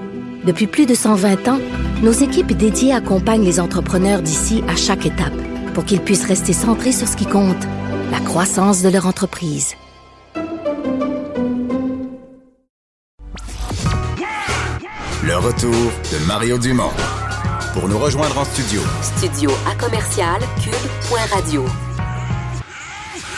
Appelez ou textez 187 QUB radio. 1877 827 2346. Alors Vincent, dans les nouvelles du jour, on a des problèmes au Canada économique. On dit qu'un nombre record de personnes va faire des demandes à la prestation d'urgence et à l'assurance chômage, mais pas juste chez nous. Hein. Effectivement, aux États-Unis, ajout important de chômeurs aux États-Unis. Alors qu'on prévoyait, là, Mario, les experts évaluaient pour la semaine dernière, la semaine qui s'est terminée le 28 mars, 3,5 millions de demandes donc de bénéfices pour les nouveaux nouveaux chômeurs. On était à 6,6 millions, finalement, quand la nouvelle est tombée ce matin. C'est un record absolu, là, parce que la semaine dernière, c'était le record absolu à 3,3. Donc, on a doublé le record qui était, je veux dire, à des années-lumière là, des précédents records. Te dire, là, lors de l'explosion de la bulle techno, par exemple, les crises pétrolières dans les années 80, la crise économique de 2007 à 2009, on n'avait jamais été même près du million par semaine. Et là, on est à 6,6. Donc, ça a ébranlé quand même plusieurs personnes dans le milieu des finances aux États-Unis. Et c'est une des nouvelles, parce que les nouvelles sanitaires restent mauvaises aux États-Unis. Il y a quelques symboles, comme on a vu il y a quelques jours, des camions réfrigérés être appelés en renfort pour faire des morgues temporaires en arrière des hôpitaux à New York. Et là, il y a une demande assez, disons, assez mortuaire, assez triste qui vient d'être faite au Pentagone. Ce qu'on appelle ni plus ni moins dans l'armée les bas des bagues. Oui, c'est quand même assez sombre comme nouvelle, mais c'est la réalité. Le Pentagone qui a dévoilé aujourd'hui, annoncé avoir une commande du fédéral, donc du gouvernement américain, pour 100 000 housses mortuaires qui sont destinées aux agences de santé. Là. Alors, c'est clairement destiné aux agences qui auront à gérer des corps supplémentaires en raison de la COVID-19. C'est la division logistique du ministère de la Défense qui s'occupe de ça, donc qui va répondre à la demande. C'est pas des compagnies manufacturières ou autres, c'est le Pentagone qui va s'occuper donc de fabriquer ces housses. On sait que Donald Trump avait prévenu cette semaine que les États allaient faire face à des semaines très, très douloureuses. On évaluait là, le nombre de morts entre 100 000 et 240 000 si ça va bien. Alors sinon, les chiffres étaient à plus d'1 million. Alors on comprend que de ces housses mortuaires, on en aura bien besoin, alors que 87% des Américains sont sous une forme ou l'autre, là, une forme de confinement. Ça a beaucoup augmenté quand même, là. Plusieurs États qui ont... parce qu'on disait, je pense au début de la semaine, on disait qu'il y avait la moitié des Américains. À un moment donné, c'était le tiers, en fait, semaine passée, puis tout à coup, c'était la moitié des Américains en confinement. Et là, maintenant, on est au-dessus des 85%. Oui, alors que, tu sais, parlant de nouvelles un peu symboliques, Milan, ça doit fermer. L'endroit où on brûlait les corps, là, le crématorium qui doit fermer parce qu'il est complètement surchargé. Alors, je pense qu'on prend comme un temps d'arrêt alors que les corps se sont accumulés à Milan. On sait, là, c'est un taux de mortalité extrêmement élevé de 800-900 par jour. Alors, le crématorium, imagine-toi être employé là-bas. Je comprends qu'ils doivent faire, disons, entrevoir la mort un peu à tous les jours, mais brûler des corps à la chaîne, là, en série... le poids que ça doit avoir sur ta santé mentale, ça doit être assez terrible pour ces Italiens qui avaient à gérer des quantités de cadavres comme on n'avait jamais vu auparavant. Et il y a un célèbre avion qui va transporter du matériel, qui va amener du matériel à Boston. Là. Oui, et c'est quand même une histoire sympathique parce que Jonathan Kraft, donc un des patrons des Patriots. Le fils de l'autre qui a été... on a bien connu dans la dernière année. Donc, lui est sur le conseil de l'hôpital général du Massachusetts avec les autorités du gouvernement. Et on avait sécurisé 1,7 million de masques en Chine. On avait besoin d'un avion pour aller chercher tout ça.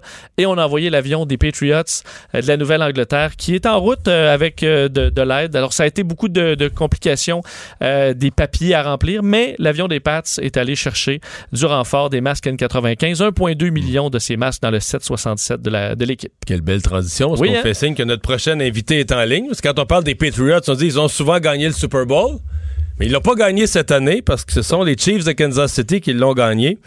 Notre prochain invité est le docteur Laurent Duvernay-Tardif. Salut. Bonjour. Ça va bien? Ben oui, ça va très bien vous-même. Oui, ça va très bien. Parlons donc du rôle. On a vu apparaître votre visage dans des premiers messages du gouvernement, à la fois vedette, admirée du public et médecin. On veut jouer un rôle dans cette crise? Oui, non, absolument. Puis ma situation est un peu particulière, puisque d'un point de vue médical, j'ai complété mes études en médecine, mais je suis pas encore inscrit dans un programme de résidence, donc...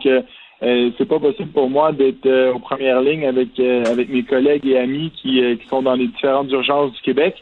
Donc, pour moi, en fait, la meilleure façon d'apporter une plus-value à tout ça, c'est en utilisant ma tribune pour continuer de promouvoir les messages de santé publique et d'adopter une courroie de transmission pour les différentes mesures qui sont mises en place. Donc, c'est ce que j'essaie de faire. Ouais. Vous interprétez comment la difficulté qu'ont certaines personnes à saisir un message qui scientifiquement paraît quand même simple, tu sais, dire la contagion. Il me semble qu'on savait ça quand on avait 4-5 ans, c'est quoi la contagion, puis si t'es en contact avec quelqu'un, tu vas lui donner la maladie. Il y a encore des gens qui semblent pas tellement saisir le pourquoi ou l'importance de la distanciation, hein?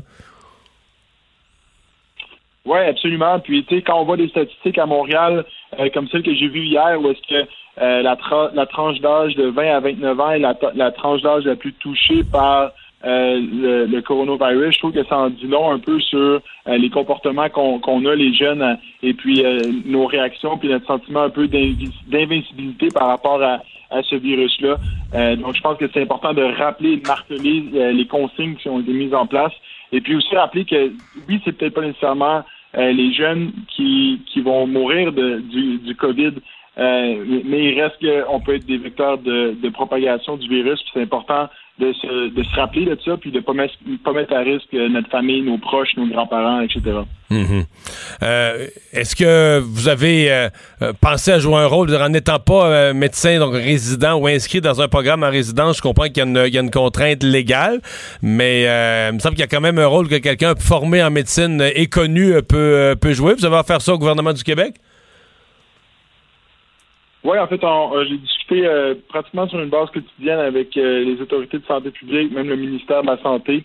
Et puis, on s'est entendu jusqu'à maintenant que ma plus-value, c'était vraiment au niveau des médias. Donc, c'est ça que je fais.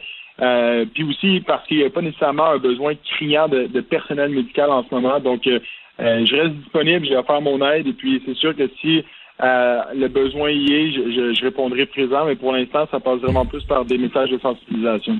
Laurent, votre vie est à moitié au Québec, mais à moitié aussi aux États-Unis. Quel regard vous avez sur ce qui se passe là-bas, la situation pénible à New York, mais qu'on voit, je sais pas comment ça se passe à Kansas City, mais je vois d'autres villes, Détroit, Chicago, Los Angeles, New Orleans, Miami, plusieurs villes où la situation semble se compliquer beaucoup, les nombres de décès augmenter rapidement, ça vous inquiète? Oui, absolument. Puis je pense que ça inquiète tout le monde. Je veux dire, on doit quand même être fiers au Québec des mesures qui ont été prises quand même assez tôt dans cette crise-là. Puis c'est sûr que ça n'a pas été appliqué de la même façon partout dans le monde. Puis l'avenir nous dira quelle méthode était la meilleure. Mais je pense que jusqu'à maintenant, on doit être fiers. On doit surtout respecter les mesures que nous avons mises en place. Je parlais avec des collègues à Kansas City. Je pense que de ce que j'en ai compris, il y a eu quand même un léger décalage entre les mesures qui ont été prises à partir du 12 mars ici au Québec puis ce qui a été pris comme mesure à Kansas City. Mais maintenant, c'est fait, là. Hein? Un certain temps, juste d'un point de vue. Oui, maintenant, c'est fait.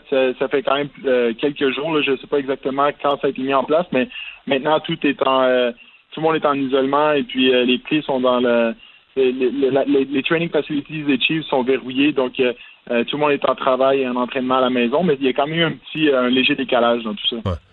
Est-ce qu'on s'inquiète dans la NFL de la prochaine saison, de la capacité de commencer à la date prévue les camps d'entraînement? L'avenir nous le dira, je pense qu'il est trop tôt pour se prononcer là-dessus. Ce qui est sûr, c'est que les camps de printemps qui allaient débuter le 20 avril prochain sont reportés, tout est mis sur la glace. Donc, on va voir comment ça va progresser dans les prochaines semaines, les prochains mois. Mais je pense qu'il est quand même trop tôt pour se prononcer à savoir s'il y aura une saison en septembre prochain. Laurent Duvernay-Tardif, bonne chance pour la suite. Merci beaucoup de nous avoir parlé. Merci à vous. Bonne fin d'émission. Au revoir.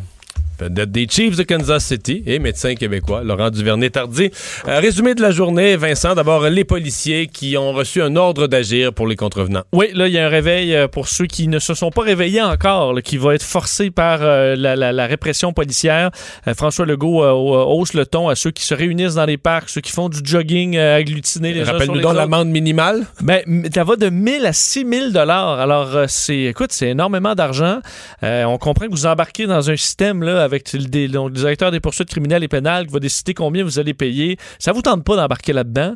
Alors, restez chez vous. Sortez prendre une marche. Le bol d'air, comme dirait la mairesse de Montréal, ouais. Valérie Plante. Une promenade rapide et ensuite, on retourne à la maison. C'est la façon de faire. Sortir pour aller faire l'épicerie. Il y a eu une réponse aux demandes de baisser les taux d'intérêt sur les cartes de crédit. Oui, rappelez que les taux d'intérêt vont baisser pour Desjardins, 10,9 % pour tout le monde. Il y aura un prêt également d'urgence de disponible à 5 % là, de 3 000 $. Est-ce que les autres banques vont suivre à voir, alors qu'on a franchi le cap du 1 000 000 de cas dans le monde et 51 000 morts. Alors, triste cap qui vient d'être franchi. Merci Vincent, merci à vous d'avoir été là. Vous le savez, cette heure-ci, 16h, au retour de la pause, on joint nos forces avec celles de LCN et je serai en discussion avec Paul Larocque et son équipe. Pendant que votre attention est centrée sur cette voix qui vous parle ici, ou encore là, tout près ici, très loin là-bas, celle de Desjardins Entreprises est centrée sur plus de 400 000 entreprises partout autour de vous. Depuis plus de 120 ans, nos équipes dédiées accompagnent les entrepreneurs d'ici à chaque étape pour qu'ils puissent rester centrés sur ce qui compte, la croissance de leur entreprise. Le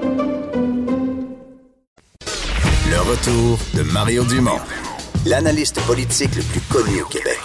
QUB Radio. Autrement dit, QUB Radio.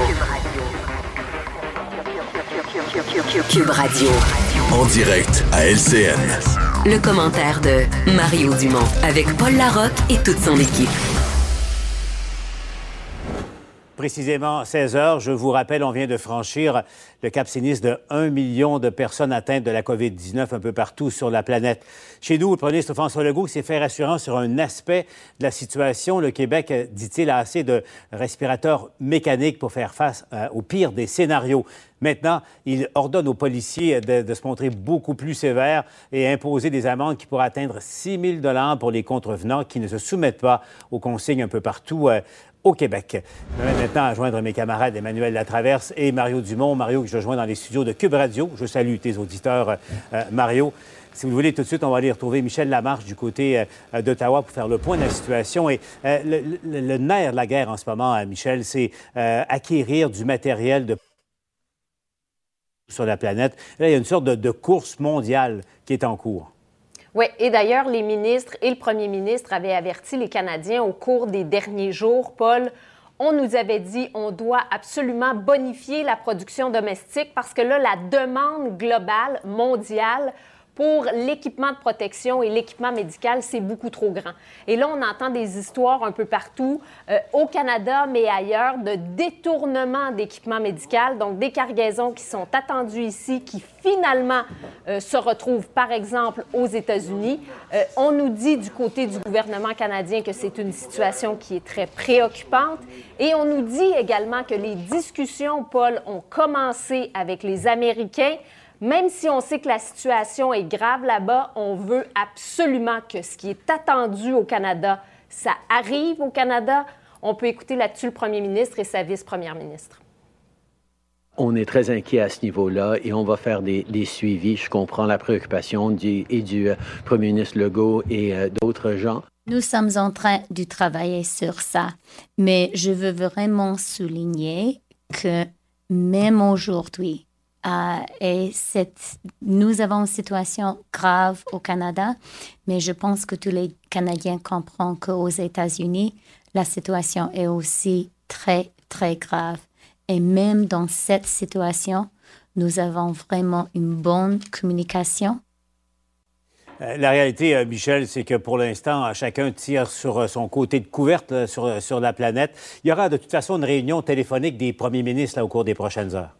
Oui, effectivement, et ça fera partie de la discussion. Mais ce qu'on nous dit, Paul, à Ottawa, même si on sait que toutes les provinces, de leur côté, essaient de s'approvisionner un peu partout sur la planète en matériel, on nous dit qu'il y a un grand avantage au Canada à utiliser la force de frappe du Canada et à faire en sorte que le fédéral achète en gros pour ensuite rediriger vers les provinces. C'est ce que disait la ministre de la Santé qu'on peut écouter. We're encouraging provinces and territories to work as closely with us to do bulk procuring at the federal level. It does give us bigger clout when Canada, Team Canada, is buying things, and Canada, the full weight of Canada is behind those orders and those logistics that go into actually getting product from many countries, but particularly China. Et Paul, on vient tout juste de recevoir un communiqué de l'Association médicale canadienne qui, au cours des dernières heures, là, a fait un sondage rapide auprès de 5 000 médecins membres. Et ce qu'on nous dit, là, c'est que les médecins révèlent une pénurie de masques et de fournitures beaucoup plus importante que ce qui était anticipé et beaucoup plus importante, nous dit-on, que ce que disent les politiciens au moment où on se parle.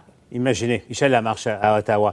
Mario, Emmanuel, parce que du côté de Québec, aujourd'hui, le premier ministre Legault a admis qu'il y a une sorte de course là, qui est en cours un peu partout sur la planète et on fait tout ce qui est possible pour obtenir de ces masques-là. Voyez un peu comment ça se passe sur le terrain selon ce que M. Legault a révélé tout à l'heure. Contre qui vous vous battez? Bien, contre tous les autres pays qui veulent en avoir, là, puis contre... Souvent, il faut faire attention parce que ça peut être quelqu'un qui représente un autre pays, mais qui est un intermédiaire. S'il faut payer comptant, on paye comptant. Puis bon, oui, les prix ont augmenté, mais ça n'a pas de valeur. Pour moi, la vie des Québécois, donc on est prêt à payer le prix qu'il faut. Payer cash, Emmanuel, payer comptant. On est rendu là, là. Non, mais... C'est hallucinant. On n'aurait jamais cru entendre un premier ministre du Québec admettre publiquement et se vanter même de payer comptant pour des fournitures qu'on essaie d'acheminer. Je pense que ça montre l'étendue des mesures, des risques... et que prennent les gouvernements pour essayer de sécuriser là, ces masques sacrés dont tout le milieu de la santé a besoin. Oui, c'est une course contre la montre et c'est vrai, les États-Unis jouent dur et la réalité, c'est qu'il n'y a aucun pays qui est capable de faire le poids en ce moment face aux États-Unis à cause de la taille de leurs besoins, de leur économie, etc. Et c'est ce qui complique gravement la chose. Moi, je soulignerais... J'ajouterais que quand on entend le gouvernement fédéral dire « Écoutez, essayons de coordonner ça à l'échelle fédérale », il n'y a pas seulement le fait qu'Ottawa pense qu'ils vont mieux réussir que les provinces. Je pense pas que c'est ça. Je pense qu'Ottawa veut éviter aussi qu'à terme, une fois que le Canada va atteindre le pic, qu'on va éviter de voir les provinces se lancer dans une surenchère entre elles. Et c'est ça le risque aussi qui pèse au Canada en ce moment. Mmh. C'est que si chacun est dans cette course-là à payer comptant puis à mettre des policiers sur des avions, bien, ça va, on ne veut pas se mettre à jouer dur entre les provinces canadiennes non plus. Et c'est cette surenchère, Mario, à laquelle on assiste aux États-Unis, là, entre États. Absolument. C'est la compétition ouverte en ce moment. Mais en même temps, bon... Il n'y avait pas assez de masques en réserve au Canada, mais ça, laissons le passer de côté. Là, arrivons à l'urgence actuelle, Mario. Est-ce que le Québec doit continuer, de son côté, à tout mettre en œuvre pour en obtenir, tout en assurant une coordination nationale en ce moment? Ben oui. Absolument. Moi, je pense qu'il faut... Oui, il faut se fier qu'Ottawa va continuer son travail avec le gouvernement fédéral, qui a obtenu d'ailleurs des livraisons au cours des derniers jours. Mais je veux dire, M. Legault ne s'assoira pas sur ses mains. Puis c'est drôle, dans cette conférence de presse-là aujourd'hui, moi, je voyais le PDG rebondir. Là, un PDG de compagnie, à un moment donné, là, il en faut des masques, ben il en faut. On en trouve. Il y a des affaires que dans des gens qui ont vécu le secteur privé ont comme une obligation de résultat que si ta compagnie va arriver à malheur, si ça se règle pas, là, ben tu le règles. Tu peux pas juste faire un comité, un processus, tu trouves des solutions. C'est un peu le logo venant du monde des affaires qu'on a vu apparaître. Ceci dit, pour ce qui est du comptant, je vais faire quelques vérifications. Il y a peut-être une mauvaise interprétation. Je suis pas sûr que payer comptant, ça veut dire une pile de brun, une pile de cash. Je pense qu'on veut dire payable sans crédit. Là. Non, mais payable sur livraison. En d'autres termes, on fait pas crédit, là, on paye sur livraison, c'est-à-dire que... Et non pas un 30 jours comme les gouvernements sont habitués à payer, là. OK, c'est ça. Donc, la question là, des masques, entre autres choses, là, elle est vitale là, en ce moment. C'est la priorité des priorités, on le comprend. Mais aujourd'hui, on a appris quelque chose de très important également quand il est question de vie ou de mort lorsque les gens sont atteints. Et c'est la première fois que le premier ministre se fait très rassurant là-dessus. Réécoutons-le. Dans nos scénarios les plus pessimistes, on a assez de respirateurs. Donc, il n'est pas question de commencer à choisir des personnes à qui on donnera un respirateur, puis d'autres personnes à qui on n'en donnera pas. Il va en avoir pour tout le monde, même dans le scénario pessimiste. Emmanuel, c'est hyper important ce qu'on vient d'entendre là. Oui, parce que les masques sont le nerf de la guerre, mais ultimement, les respirateurs encore plus, parce que c'est le manque de respirateurs qui limite la capacité de soins en soins intensifs et qui force, comme on l'a vu en Italie, des médecins à faire les choix déchirants entre quels patients on sauve et on ne sauve pas. Moi, je suis rassurée d'entendre le premier ministre Legault dire ça. Je pense que tous les Québécois le sont. Mais à partir du moment où M. Legault dit ça, là, ça augmente la pression. On en revient, là encore, à cette histoire de scénario. On en a assez des respirateurs dans le pire des scénarios. C'est le pire des scénarios dans la mesure où tout le monde continue à respecter les mesures des confinements. C'est lequel des pires des scénarios? Là, c'est un peu...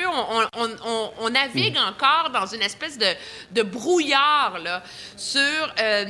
Quel est l'état de la situation et vers où est-ce que le Québec se dirige? Mm-hmm. Et je pense qu'on va mieux comprendre la nature de cette promesse-là de M. Legault une fois que le gouvernement sera en mesure de la clarifier objectivement et de nous dire, bien, c'est tant de respirateurs pour tant de cas dans le pire des cas. Mais c'est quoi ce pire-là?